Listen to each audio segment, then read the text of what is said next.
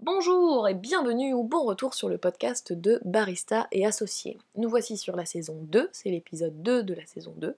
Je ne sais pas exactement quel numéro d'épisode en tout ça fait, il va falloir que je, fasse euh, une petite étude, mais vous, vous allez le voir parce que ce sera dans le titre de l'épisode. Et l'épisode du jour, comme vous l'avez lu, c'est est-ce que ça vaut le coup de boire du café de spécialité quand on sait qu'il est rarement à la hauteur de ce qui est promis?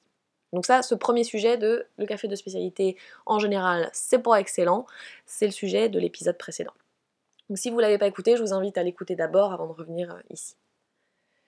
Alors, est-ce que ça vaut le coup? D'abord, pourquoi est-ce qu'on boit du café de spécialité? Avant de se poser la question de est-ce que ça vaut le coup ou pas, comment est-ce qu'on en est arrivé là? En général, c'est qu'on a découvert le produit par hasard dans un coffee shop ou quelqu'un qui nous a euh, qui nous a mis une tasse sous le nez, on a goûté et on a trouvé que c'était franchement différent de ce dont on avait l'habitude. Et souvent, on a un peu une épiphanie, on se dit mais, oh, mais c'est ça le café Je ne savais pas, j'imaginais pas que ça pouvait être aussi exceptionnel. Alors on n'a pas tous des révélations aussi fantastiques, euh, surtout que quand on boit pas de café à la base et qu'on découvre le café de spécialité, il faut quand même un petit temps d'adaptation, surtout pour percevoir l'ensemble des arômes. Mais en gros, une première raison qui pousse à boire du café de spécialité, c'est la découverte d'un produit dont on ne soupçonnait pas les qualités. Donc cette acidité, ce sucre, euh, et le contraste avec ceux dont on a l'habitude, donc le café qu'on connaît classique euh, chez dans la maison familiale ou dans les brasseries ou restaurants, euh, le contraste avec ce produit-là fait qu'on apprécie tout de suite le café de spécialité, surtout qu'il a des caractéristiques gustatives qui naturellement plaisent à l'être humain, au palais humain. Sauf que le palais s'habitue vite, en fait, une fois passé le côté bon à la nouveauté, le contraste avec ce dont on a l'habitude, si on s'y intéresse un petit peu et qu'on en boit régulièrement, on finit par, par goûter que ben en fait, on avait trouvé le premier, les premiers très très bons, parce qu'en contraste avec ce qu'on avait l'habitude de boire, ils avaient des qualités qu'on ne trouvait pas d'habitude. Mais plus on boit du café de spécialité, et plus on trouve que les qualités qu'on avait perçues initialement, ben, sont peut-être un peu plus rares. On les sent moins facilement. Ben oui, notre palais s'est habitué aux nouveaux produits, donc euh, du coup, il est moins choqué par la nouveauté. Et finalement, euh, bah, il perçoit un petit peu moins euh, comme exceptionnel ce qu'on avait bu au départ. Et par contre, du coup, ce qui va se révéler, c'est les variations qui nous plaisent pas. Moi, je vois hein, mon entourage, euh, des gens qui boivent du café de spécialité, mais qui sont pas forcément dans l'industrie, qui sont des personnes normales, on va dire, euh, elles me disent régulièrement Ah bah tiens, tu vois, celui-là j'ai goûté, mais j'ai pas trop aimé parce que ceci, parce que cela, ça j'ai aimé parce que ci, parce que ça. En fait, on se rend compte que très rapidement, la majorité des gens qui boivent du café de spécialité sans être des professionnels, très rapidement, à force de goûter des choses différentes, ils sentent les différences et donc ce qu'ils aiment et ce qu'ils aiment pas.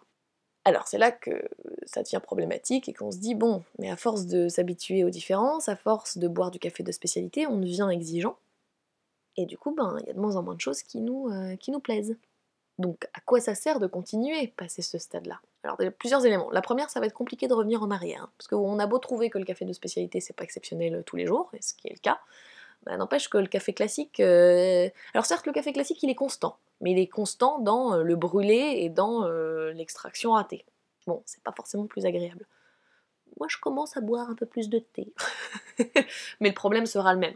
Non, donc pourquoi est-ce qu'on continue à boire euh, du café de spécialité? D'abord, il faut savoir une chose, c'est que plus la clientèle, plus le marché est exigeant, et plus nous on est exigeant en tant que professionnels, et plus forcément la qualité va monter. D'abord parce que l'offre s'adapte à la demande, et parce que si nous en plus on, est, on est professionnel et qu'on participe à la qualité de l'industrie, bah, si nos exigences augmentent, la qualité qu'on produit aussi. Donc première chose, Première chose, continuons parce que ça fait évoluer le marché. Deuxième chose, bah, en fait, euh, il y a un côté un peu ludique avec le café de spécialité où on a l'impression d'être un peu explorateur. Je ne sais pas si vous, ça vous fait ça. On découvre tel torréfacteur de tel endroit, euh, telle, telle origine de café qui a été torréfié par, euh, par tel, tel torréfacteur. Et on goûte et on voit ce qu'on aime, on voit ce qu'on n'aime pas. Bon.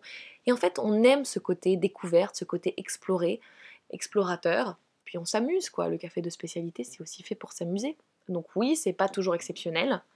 Mais, et ça m'amène à, mon troisième point, quand on tombe sur une tasse exceptionnelle, parce que ça arrive, quand les étoiles s'alignent, ce qui arrive quand même relativement régulièrement, alors là, là c'est l'expérience ultime. Bon, évidemment, c'est une passionnée qui vous parle, hein, vous allez me dire, t'es gentil, l'expérience ultime, j'irai peut-être pas jusque-là, hein. Non, mais quand on arrive à avoir une bonne tasse de café, plus on boit de café, plus on a de chance de goûter une très bonne tasse de café. Et une très bonne tasse de café, moi, ça me fait voyager. Et je sais, c'est beau ce que je vous dis. Mais on a ce côté où on découvre de nouvelles euh, flaveurs, on découvre un ensemble de flaveurs, et puis on se rend compte du potentiel du café, et ça c'est génial.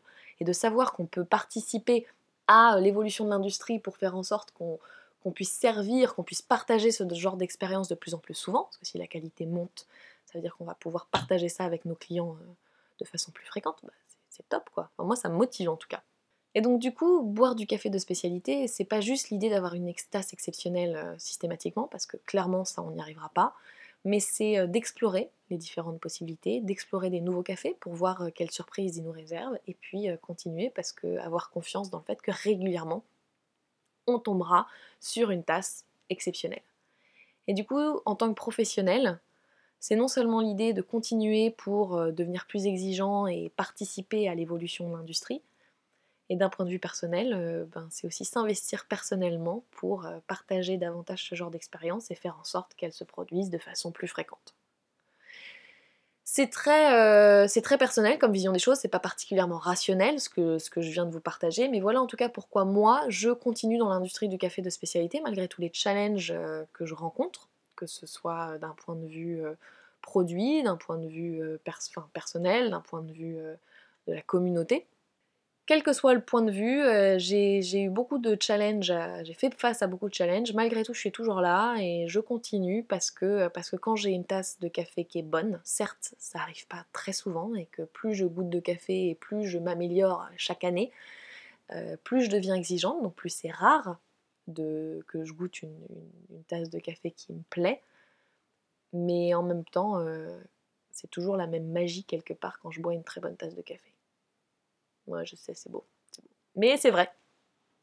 Voilà, donc j'espère que ça vous parle. Si jamais euh, vous êtes dans une phase de doute en vous disant mais qu'est-ce que c'est que cette industrie là qui, qui fait plein de promesses et qui les tient pas forcément, ben faites attention aux promesses, parce que qui les fait d'abord? Est-ce que c'est l'ensemble de l'industrie ou est-ce que c'est certains acteurs de l'industrie? Ensuite, à quel niveau se placent ces promesses? Est-ce qu'elles se placent au niveau du café vert ou est-ce qu'elles se passent au niveau de la tasse? Puis ensuite, à vous de vous lancer là-dedans euh, en connaissance de cause. Ben, parfois, il y a des promesses sur la qualité de la tasse et vous savez que ces promesses ne sont pas possibles. C'est pas possible de les tenir. C'est décevant, oui, mais c'est pas pour autant que les choses vont pas s'améliorer et que vous pouvez pas jouer votre rôle dans cette évolution.